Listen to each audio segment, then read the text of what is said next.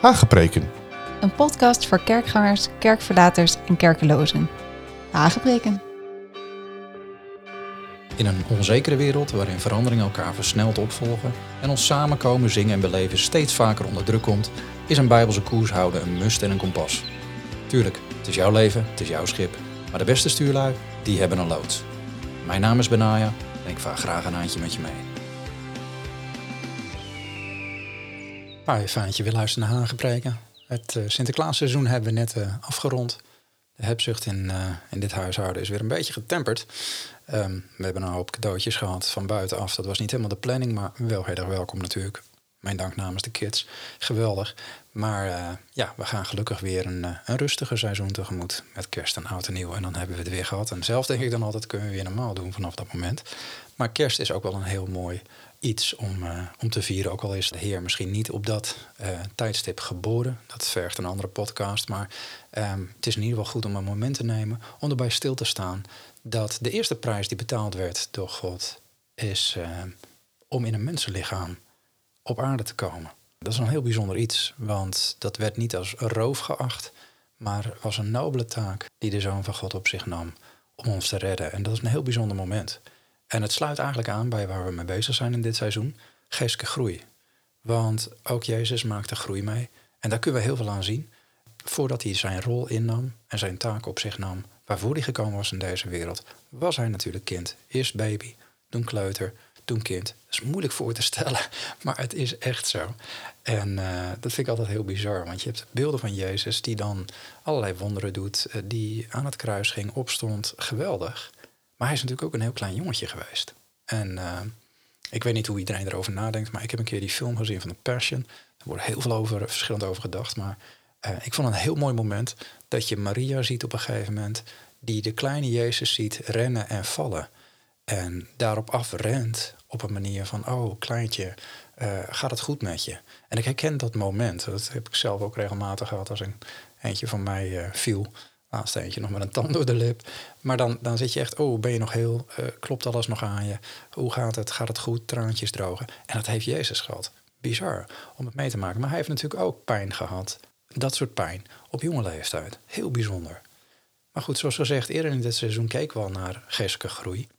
Maar we hebben ook gekeken hoe we parallellen kunnen ontdekken als we kijken naar de groei en ontwikkeling die we als mensen natuurlijke meemaken.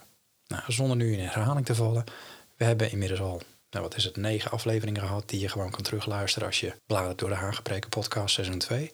Maar we hebben al de geboorte, het babytje, de kleuter en het kinderstadium bekeken. En zo kregen we hele waardevolle inzichten in wat elk stadium kenmerkt. En dit alles hebben we naar aanleiding van een tekstgedeelte gedaan waar alles mee begon in deze serie, namelijk 1 Johannes 2. En die lees ik nog wel even voor, mocht je voor het eerst een Hagepreek beluisteren, want dan weet je in ieder geval waar we zijn gestart. Johannes zegt daar vers 12. Ik schrijf u, lieve kinderen, want de zonden zijn u vergeven omwille van zijn naam. Ik schrijf u vaders, omdat u hem kent, die er vanaf het begin is. Ik schrijf u jonge mannen, omdat u de boze hebt overwonnen. Ik schrijf u kinderen, omdat u de Vader kent. Ik heb u geschreven vaders, omdat u hem kent die er vanaf het begin is. Ik heb u geschreven jonge mannen, omdat u sterk bent en het woord van God in u blijft en u de boze hebt overwonnen. Een prachtig stukje. Ik heb vorige keer al wat meer verteld over jonge mannen, over jongeren.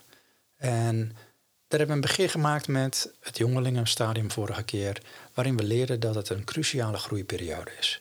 Uh, natuurlijk is elke periode cruciaal, maar het is een tijd dat we door de Heilige Geest in een gebied worden binnengeleid die lijkt op een woestijn. Nou, misschien is het een beetje moeilijk voor te stellen als je opgroeide in Nederland, maar aangezien ik een tijdje in Jordanië heb gewoond en twee teams zat in Israël en in Palestijns gebied, en ook enorm veel gereisd heb in Syrië, Libanon, Egypte, heb ik wel een behoorlijk stevige introductie gehad tot de woestijn. En ik kan je vertellen, ik ben gewoon blij dat ik er niet permanent hoef te blijven wonen. Uh, sommige mensen vinden het geweldig. Toen de bekende Lawrence of Arabia werd gevraagd, misschien heb je die film gezien over zijn leven, wat hij er nou mooi aan vond aan die woestijn, zei hij: It is clean. En goed, dat zal ook best wel zo zijn, maar mijn conclusie was voornamelijk dat een woestijn vooral droog warm en uh, ja, ook heel erg leeg is. Met als enige pluspunt misschien dat het ook heel erg stil is. Dat vind ik zelf wel heel mooi. Je komt heel erg tot jezelf en je hoort heel erg je eigen gedachten. Soms is dat heel erg hard nodig. En toch is dit het gebied waar we zien dat God keer op keer zijn mensen naartoe leidt. Een menig profeet ontving zijn training, als je het zo kan noemen, in de woestijn. Het volk Israël werd ook niet vanuit slavernij direct naar het beloofde land gemarcheerd, vanuit Egypte. Nee, ze kwamen eerst in de woestijn aan. En dit met goede reden, want God had net als bij de Heer Jezus al luid en duidelijk van zich laten horen, tijdens en, en na de uittocht uit Egypte. Maar kennelijk hebben wij als mensen meer nodig als wonderen en een mooie ervaring met God. Het is niet voor niets dat de Heer Jezus werd gevierd toen hij Jeruzalem binnenkwam. Hij was beroemd geworden hè, om zijn onderwijs en vele wonderen. En hij werd dus binnengehaald als een, als een koning Messias. Maar binnen een paar dagen was de hele teneur omgeslagen en eiste de mensenmassa die hem hadden verwelkomd ineens zijn marteldood. En dat is dus heel kenmerkend. Het is daarom goed om te onthouden. Wonderen veranderen niet het hart van een mens. Het imponeert wel, het, geeft mensen, het zet mensen stil. Dat geeft je een aha-moment. Maar het verandert niet per se je hart ten opzichte van God. En de Israëlieten ontvingen wonder na wonder in de woestijn. Maar kennelijk was hun hart op andere dingen gericht. Heb hele natuurlijke dingen. Waarom we maar teruggegaan? Daar in Egypte hadden we dit en dit hebben we niet hier. Maar het is een besef dat je God nodig hebt voor alles in je leven. En dat Hij je leven is, dat je nederig en dicht bij Hem houdt. En daar gaat deze aflevering over. Want als jongeling in het geloof, als je de mooie ervaringen van Gods liefde al hebt mogen meemaken, en als er eh, voor je natje en je droogje is gezorgd tijdens je kindertijd, dan zal je op een gegeven moment op krachten komen en daarmee een bedreiging vormen voor onze tegenstander. Daar hebben we het vorige keer ook over gehad. En onze tegenstander zal verzoeken om je te ziften, vertelt de Bijbel. En de Heilige Geest zal je dan binnenbrengen in dat ziftingsproces. Net zoals de Heilige Geest de Heer Jezus in de woestijn leidde om verzocht te worden door de duivel, staat er in de Bijbel. Natuurlijk is het niet bepaald leuk, maar het is ook zeker niet iets gemeens voor God. Zoiets van uh, God brengt ons in moeilijkheden of iets dergelijks. Het is iets wat nodig is. Het is een directe introductie aan jezelf en aan de geestelijke wereld van wie je bent, waar je staat, maar ook wat je mans bent, wat er al in je gebouwd is. In de woestijn ben je namelijk volledig op jezelf aangewezen en op God. Er is niets waarop je terug kan vallen. Er is een leegte. Het enige wat er is, is wat je zelf hebt meegenomen. En dat is een belangrijke. Het is feitelijk ook waar het om draait. Wat zit er in je? Heb jij het in je om door zo'n verzoeking te komen? Beter gezegd, heb je Hem, Jezus Christus, het levende woord in je? Heb je bewust tijd geïnvesteerd om het woord niet alleen aan te horen, in de kerk bijvoorbeeld, maar om het te laten wortels schieten in je hele systeem, in je leven? En ik moet dan direct denken aan de gelijkenis van de zaaier die de Heer Jezus ons vertelde in Matthäus 13. Want dat geeft ons een sleutel van in hoeverre dat woord is doorgedrongen. Matthäus 13, vers 3 staat: Een zaaier ging erop uit om te zaaien. En toen hij zaaide, viel een deel van het zaad langs de weg, en de vogels kwamen en aten het op. En een ander deel viel op steenachtige plaatsen, waar het niet veel aarde had. En het kwam meteen op, doordat het geen diepte van aarde had. En toen de zon opgegaan was, verschroeide het, doordat het geen wortel had, verdorde het. Een ander deel viel tussen de dorens. En de dorens kwamen op en verstikten het. En weer een ander deel viel in goede aarde en gaf vrucht. Het ene honderd, het andere zestig en het andere dertigvoudig. Wie oren heeft om te horen, laat hij horen. Dat is zo'n prachtig zinnetje wat er achteraan komt. Dus niet van heb jij oren. Tuurlijk, iedereen heeft oren, maar als je wil luisteren, luister dan goed. Dat is wat Jezus zegt. En later legt hij uit aan de discipelen dat bij iemand die langs de weg is gezaaid, wat dat betekent. Hij zegt namelijk in vers 19 lees je dat als iemand het woord van het koninkrijk hoort en het niet begrijpt, dan komt de boos en rukt het weg wat in zijn hart gezaaid was. Dat is hij bij wie langs de weg gezaaid is. En daaraan zie je sowieso al, het woord wordt in je hart gezaaid. Het moet niet zomaar klakloos worden aangenomen in je denkt van, oh oké, goed, jij hebt iets gezegd vanuit het woord. Nee, het moet landen in je hart. En het kost een tijdje voordat je echt begrijpt wat het woord van het koninkrijk betekent, zegt deze tekst. Maar wat doe je als je het niet begrijpt? Veel mensen laten het daarbij. Die halen hun schouders op en gaan verder door de orde van de dag. En volgens de Heer Jezus is dat een recept van woordroof door Satan. Heb je niet de onvervalste melk van Gods woord, zoals 1 Petrus 2 zegt, tot je genomen en heb je je niet laten reinigen door wat de Bijbel zo mooi noemt het waterbad van het woord, in Efeze 5, dan is het niet geland in je hart. Maar zelfs al is het wel geland, dan kan het nog ineffectief blijven. Want in diezelfde uitleg zegt de Heer Jezus, lees in vers 20. Maar bij wie op steenachtige grond gezaaid is, dat is hij die het woord hoort en dat meteen met vreugde ontvangt. Hij heeft echter geen wortel in zichzelf, maar hij is iemand van het ogenblik. En als er verdrukking of vervolging komt omwille van het woord, struikelt hij meteen. En dit doet me een beetje denken aan ja, veel van de conferenties of meetings die ik meemaakte toen ik net Heer Jezus had aangenomen als redder en Heer in mijn leven. Er waren toen zoveel mensen die ik om me heen zag, die vol vuur en vreugde stonden te zingen, te bidden en te getuigen. Maar triest genoeg moet ik bekennen dat ik met de jaren eigenlijk het gros van de mij bekende mensen van die tijd, dat ik die ben kwijtgeraakt. Of in de zin, die wandelen niet meer op dezelfde manier. Ik heb wel eens het gevoel van, nou, we stonden daar te zingen. Uh, we ons een leger, o Heer, weet ik nog een lied op Mission 90 in de jaarbeurs. En op een gegeven moment bleef er bijna niks van het leger over. Naast mij en om mij heen door de jaren. De meesten gingen net als ik en anderen door de levensschool van raken klappen, noem ik dat altijd. Maar het deed hun geloof schudden tot op het punt dat zij heel vaak gedesillusioneerd parkeerden of loslieten waar ze eerst zo enthousiast over waren. En sommigen zijn zelfs compleet van hun geloof afgevallen of verbitterd geworden. Maar dat geldt ook voor het derde plaatje wat Heer Jezus schetst in deze gelijkenis, vers 22. Daar staat, bij wie een dorens gezaaid is, is hij die het woord hoort, maar de zorgen van deze wereld en de verleiding van de rijkdom verstikken het woord en het wordt onvruchtbaar. Dus dat zijn twee dingen. Je hebt een één, als iemand geen wortel in zichzelf heeft en er komt verdrukking of vervolging omwille van het woord, dan struikel je. Maar hier staat ook nog dat als de zorg van de wereld en de verleiding van de rijkdom erbij komt, dan wordt ook het woord verstikt en wordt het onvruchtbaar. Te veel vrienden van vroeger heb ik zien gaan van radicale christenen vol vuur tot mensen die de passie van God van toen verruilden voor andere ambities en verlangens. En de voldoening en de rijkdom van een prille christelijke levenspad, dat nam gewoon een detour. En of dat nou was carrière of sport of hobby's of geld verdienen. Vinden van een partner was ook een hele belangrijke, of kinderen krijgen. Maar ook de zorg om levensonderhoud, het opbouwen van dingen, waren allemaal factoren die dominant in het denken werden. En daardoor vielen ze af eigenlijk van de eenvoud die in Christus is. Hè? Zoals dat zo mooi staat in Korinthe 11 eh, vers 3. De eenvoud van het spreekwoordelijk zitten aan de voeten van Christus, als een Maria, werd gewoonweg verstikt door de veelheid aan taken en zorgen en activiteiten die haar zus Martha ook beleefde en waardoor ze in beslag werd genomen. Dat is een bekend tekstgedeelte van twee zussen die rondom Jezus waren. En dan is er nog een hele bekende factor en dat is teleurstelling.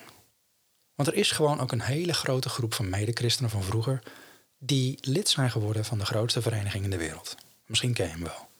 De VTC, de Vereniging van Teleurgestelde Christenen. Dat is de grootste vereniging ter wereld. En dat is verleidelijk. Ik zelf ben eerlijk gezegd met grote regelmaat aspirantlid geweest. ik weet hoe bizar en bar het eraan toe kan gaan in de kerk. Ik ben er zelfs op afgestudeerd, serieus. Uh, uh, ik heb het zelf allemaal meegemaakt. Broedertwisten, manipulatief en controlerend leiderschap. Die religieuze geesten met een hoog bedweterig gehalte die vernuftig zijn in het creëren van partijschappen tussen jou en je beste vrienden en zelfs familie. Maar ook beschamende hypocrisie van christenen, vriendjespolitiek. En zelfs, heb ik ook nog meegemaakt, excommunicatie. Uit de kerk gezet worden op basis van manipulatie en leugens. Nou ja, zie dan nog maar eens die voortdurende aanbiedingen om goldmember of platinum lid te worden van het VTC, om dat te negeren. Dat is ook lastig. Dat herken ik. Maar ik zeg je één ding. Blijf zitten aan de voeten van de Heer Jezus. Zie enkel op naar de volleinder en leidsman van je geloof en je zult nooit lid kunnen worden van die club. Dan blijf je zijn woorden horen. Woorden over wat hij van je zegt. En over wie hij zegt dat je bent in hem. Dat is je bron van rust. Dan houd je je hart zacht. Dan blijft je hart goede aarde. Dan kan niets groeien in harde grond. Dan kan het woord erin blijven komen. Maar stel nou dat het woord wel landt in goede aarde. Stel dat je inderdaad tijd neemt en aandacht geeft, want het is niet zozeer de tijd die je erin stopt, maar wat je in die tijd stopt, die je ervoor apart zet. Eh, stel dat je je hart zacht houdt op die manier. Dan belooft Jezus, vers 23, dat als je het woord hoort en begrijpt, dat je vrucht draagt. En dat je voortbrengt 160 of 30voudig toe. En dat is ook precies waar je op gesift wordt in de woestijn als jongeling. Het levende woord is je anker. Dat is je houvast. Je zwaard, waar we het vorige keer over hadden. En niet zomaar een Bijbelvers, het levende woord. Oftewel het woord van God dat in je leeft. Wat tot leven is gekomen in jou, zou ik maar zeggen. En daarom schreef Johannes, ik heb u geschreven, jonge mannen, omdat u sterk bent en het woord van God in u blijft. En u de boos hebt overwonnen. We kunnen namelijk niet zelf die boos overwinnen. Het is niet een kwestie van eigen kunnen. Er is geen boosheid of verbetenheid of goede voornemens of wilskracht van onze kant wat daar goed genoeg voor is of sterk genoeg voor is. Het is enkel het woord van God wat overwinning brengt in en door ons leven. We kunnen daar zelf ook geen credit voor nemen. Nou, misschien zeg je maar, Benai, er zijn toch ook mensen die bijvoorbeeld op eigen kracht van een, uh, nou, noem maar wat, een heftige verslaving of destructieve patronen in hun leven zijn afgekomen. Ja, dat is waar. Er zijn heel veel praktische manieren waarop je van bepaalde duidelijk destructieve gedachten en handelingen af kan komen. Er zijn zelfs hele goede eh, seculiere organisaties die daarbij kunnen helpen. En effectief ook. Maar de verzoeking in jouw woestijn gaat veel dieper dan dat. Een therapie of een psychologische aanpak van, van dat soort problematiek pakt gedachten en gedrag aan. Maar verzoeking heeft met je hart te maken. En ik weet wel dat er heel veel christelijke boeken zijn geschreven die onderwijzen dat een strijdtoneel is in ons denken. Zo van hè, je, je bent of je wordt wat je continu denkt. Zo van als je maar je denken beheerst, dan verandert je gedrag mee. Nou, en dat, dat werkt, maar tot op zekere hoogte. Natuurlijk moeten we hervormd worden door de vernieuwing van ons denken, wat je in Romeinen leest. Maar ten diepste draait het om je hart. Kijk, je gedrag veranderen is één, maar je hart heeft ook een verandering nodig. Van wie is je hart? Dat is de kern. Als we kijken naar koning David. Uh, toen koning David toegaf aan de begeerte van zijn vlees en zijn ogen. En letterlijk een moord deed voor het toe-eigenaar van de vrouw die zijn hoofd op hol had gebracht. En bij wie hij een buitenechtelijk kind verwekte. Ja, toen ging die niet in therapie daarna. David gooide zich niet alleen op de genade van God. Maar erkende ook dat alleen de schepper de hartsverandering teweeg kon brengen die hij nodig had. En dat lezen we in Psalm 51. Want ook zonde is een verharding van hart. Het betekent dat je komt tot op een punt dat hij je niet meer kan bereiken met de woorden die hij tot je gesproken heeft, of nog steeds spreekt terwijl je daarmee bezig bent, maar dat je gaat leven in aanschouwen, in begeerte, in plaats van geloof. Want geloof komt uit het horen en het horen uit het woord van God. Op het moment dat je in aanschouwen gaat, schakel je dat uit. Daarom beleed David niet alleen zijn zonde en zijn onrechtvaardige natuur en smeekt hij om vergeving en genade. Hij zei, en dat is, daar hebben we nog dat prachtige lied aan overgehouden van Creator Me a Clean Heart van Keith Green. Schep in mij een rein hart, o God, en vernieuw in mijn binnenste een standvastige geest. Verwerp mij niet van voor uw aangezicht en neem uw heilige geest niet van mij weg. Want David wist dat hij ten diepste een hartsverandering nodig had. Hij moest niet zomaar wat laten of iets beleiden. Van nou, dan heb ik het beleden en nu doen we het niet meer. Nee, zijn hart moest vernieuwd worden. Nou, de woestijn, in al haar kaalheid, legt onze hartsmotivaties bloot. En ook onze hartstochten. Bijzonder genoeg.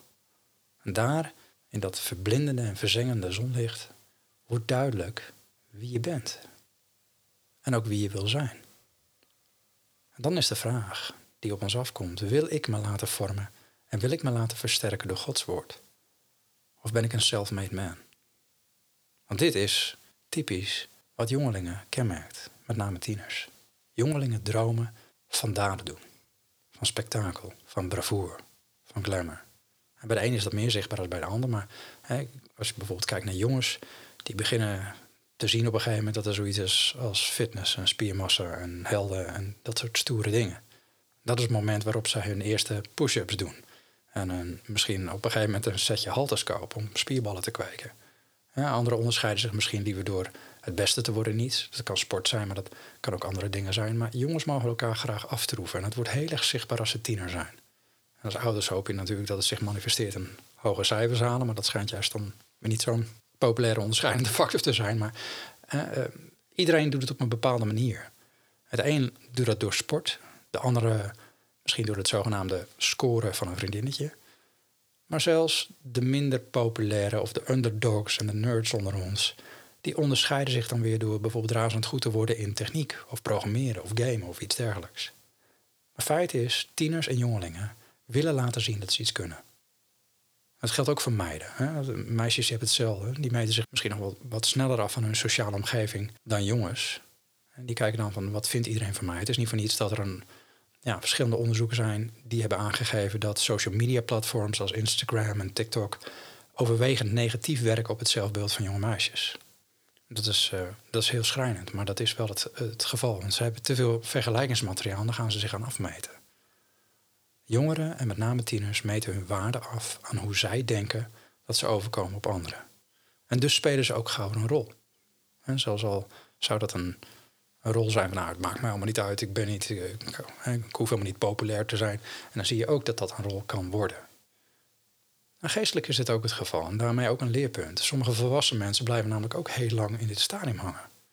En ik heb tal van christelijke leiders ontmoet die nog steeds in een tienergroeistadium zaten, terwijl ze kerken en organisaties leiden.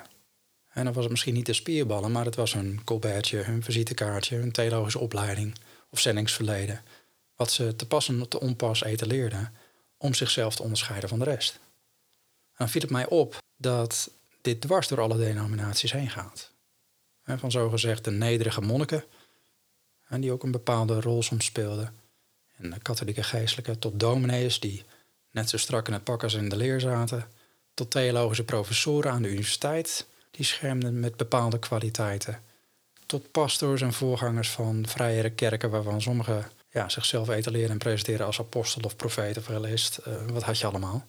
Opvallend genoeg meestal niet als leraar of herder. Dat was meestal niet zo in zwang of minder bijzonder. Ik weet het niet. En nu wel bijzonder. Ik heb me hier altijd over verbaasd. De drang naar een titel, de hang naar erkenning. En het is wereldwijd, heb ik gemerkt. Ik weet nog dat ik eens een keer sprak in Gangtok. Dat is een stad in het noorden van India, in de staat Sikkim, tussen eh, Nepal en Bhutan, en net onder Tibet. En ik zou er spreken in een baptistenkerk, maar men zat nog even met de aankondiging. En ik weet nog dat de voorganger van de dienst, of degene die de dienst leidde, naar mij toe kwam en zei van nou, um, so I can announce that we have Pastor Benaya in our midst. Ik zei nee hoor, ik ben geen pastor dat was nogal een schok, geloof ik. Want hij reageerde met, you're not a pastor. Ik zei, nee, je, bent alleen een, pastor of een herder. Hè? Als de heer je een kudde schapen geeft, doe het toch? Uh, Oké, zei de beste man. Dus, um, so you, you are a bishop? Nou, daar moest ik wel even om lachen, want ik zei, nee, dat ben ik ook niet. A reverend? Or evangelist? Ik zei, nee zeg maar gewoon Benaya. Of als het moet, uh, brother Benaya, als dat makkelijker is. Maar ik zag dat de man nogal confuus naar voren ging. En uiteindelijk werd ik aangekondigd als Master Benaya. ik kreeg even het idee dat ik tot een halve Bruce Lee was bevorderd. Maar ik heb hier enorm over verbaasd. Men moest mij een titel geven op de een of andere manier ten opzichte van uh, de mensen in de kerk. Maar ook in Nederland heb ik diezelfde hang naar erkenning gezien, zowel in de kerk als daarbuiten. Het is een typisch kenmerk van wat ik noem tienergedrag. Een voortdurend bewustzijn van de mening van anderen. Wat denken anderen van mij? Hoe kom ik over? Hoe zet ik mezelf neer? Nou, die continue, sluimerende gedachte kenmerkt tieners. Waardoor ze uitermate gevoelig zijn voor complimentjes, maar ook voor censuur en voor meningen van anderen. En dat vormt je. Dat misvormt je ook als je niet uitkijkt. Het definieert je op de verkeerde manier. Voor je het weet ga je een rol spelen in plaats van te gaan staan in wie je bent en wat jou gegeven is door de schepper. Nou, in de woestijn sta je dan geestelijk in de spotlights en komt het erop aan wie ben je en wie wil je zijn. De Heer Jezus werd hier zelf op verzocht. De duivel maakt hem duidelijk, je bent Gods zoon, maar hoe ga je dit uitdrukken? Steen in brood veranderen, zodat je het voor jezelf ook weet? Of ga je jezelf van de tempel werpen, zodat anderen zien hoe engelen je dragen omdat je de zoon van God bent? Of pak je de wereld en al haar koninkrijken, zodat je in je rol kan stappen, waar je voor bestemd bent. Even een kleine knieval doen, voor degene die het je per direct kan geven. Maar dat was het stadium waarin de Heer Jezus doorgroeide van jongeling naar geestelijke volwassenheid, de volheid van Christus. En misschien is dat ook de synopsis van geestelijke groei. Baby's en kinderen zijn ik gericht en bezig met één ding eigenlijk maar: Wat wil ik? Of dat nou slaap is, of eten, of wat ze willen pakken. Wat wil ik? Ik heb het gezien met Sinterklaas nu. Lijstjes vol met dingen die ze willen. Tieners en jongelingen zijn meer bezig met hun identiteit. En dit in afhankelijkheid van anderen. Door zich onbewust voortdurend af te vragen: wie wil ik zijn? En menigeen zwicht dan voor een surrogaat door een wannabe te worden en zich te gedragen zoals hun idool of een populaire persoon in hun sociale omgeving. Maar volwassenen zijn gericht op hun bestemming en leven vanuit het bewustzijn wie ben ik. En dat antwoord kan alleen God in je hart leggen.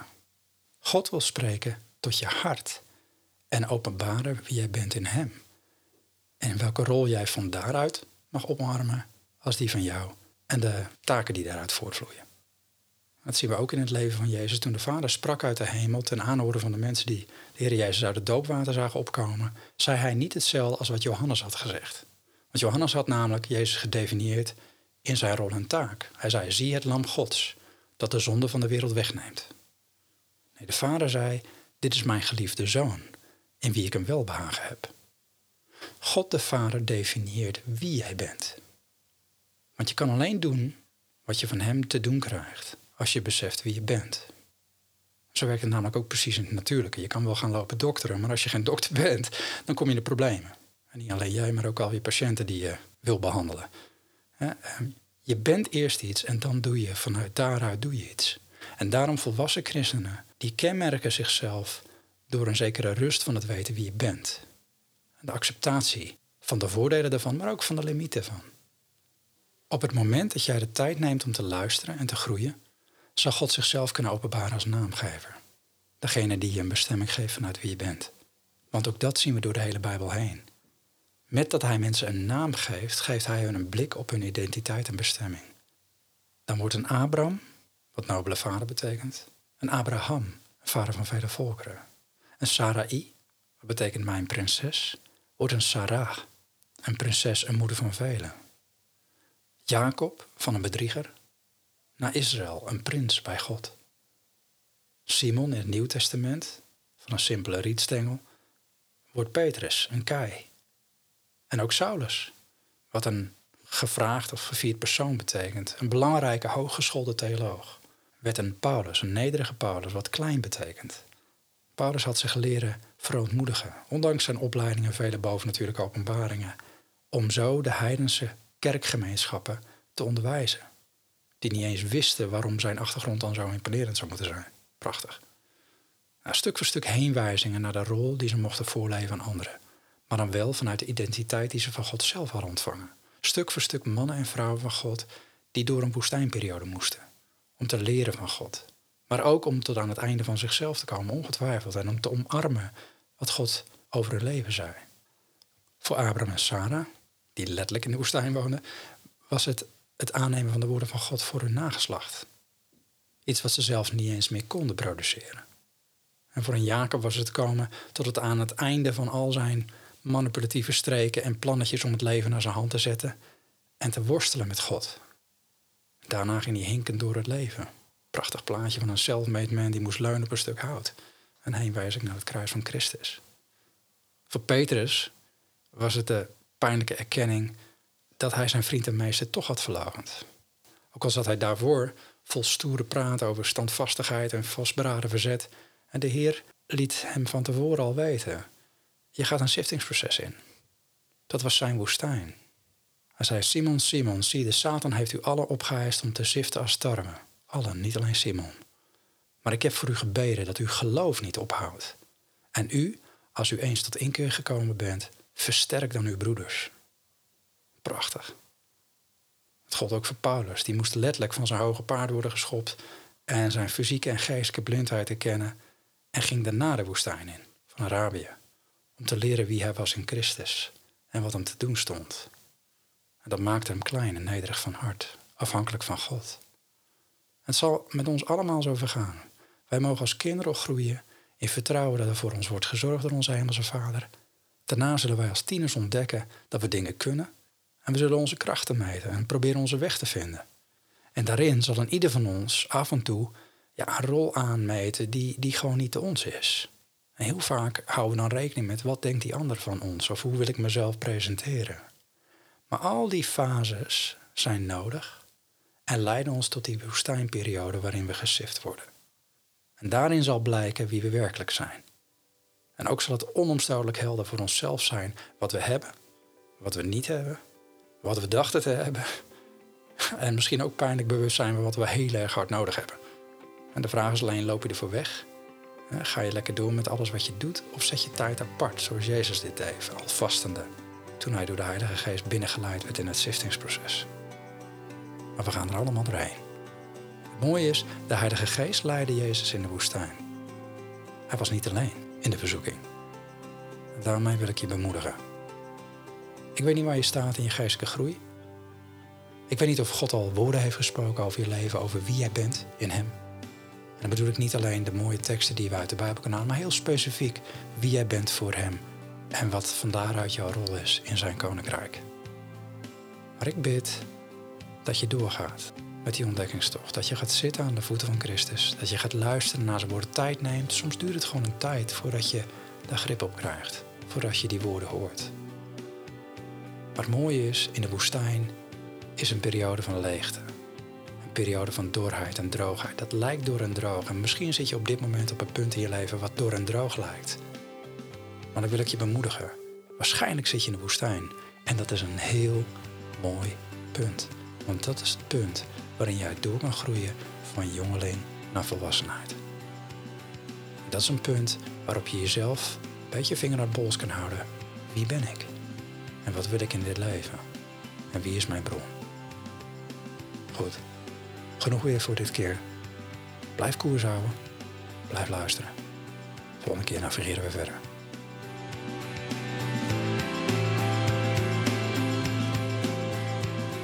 Heb je vragen, aanvullingen of opmerkingen? Mail gerust naar podcast.saintkenijn.com en dan krijg je mij te pakken. En als laatste ook een hartelijk dank voor alle sponsors van deze podcast. Hoe je dat doet kun je vinden op saintkenijn.com. Dankjewel.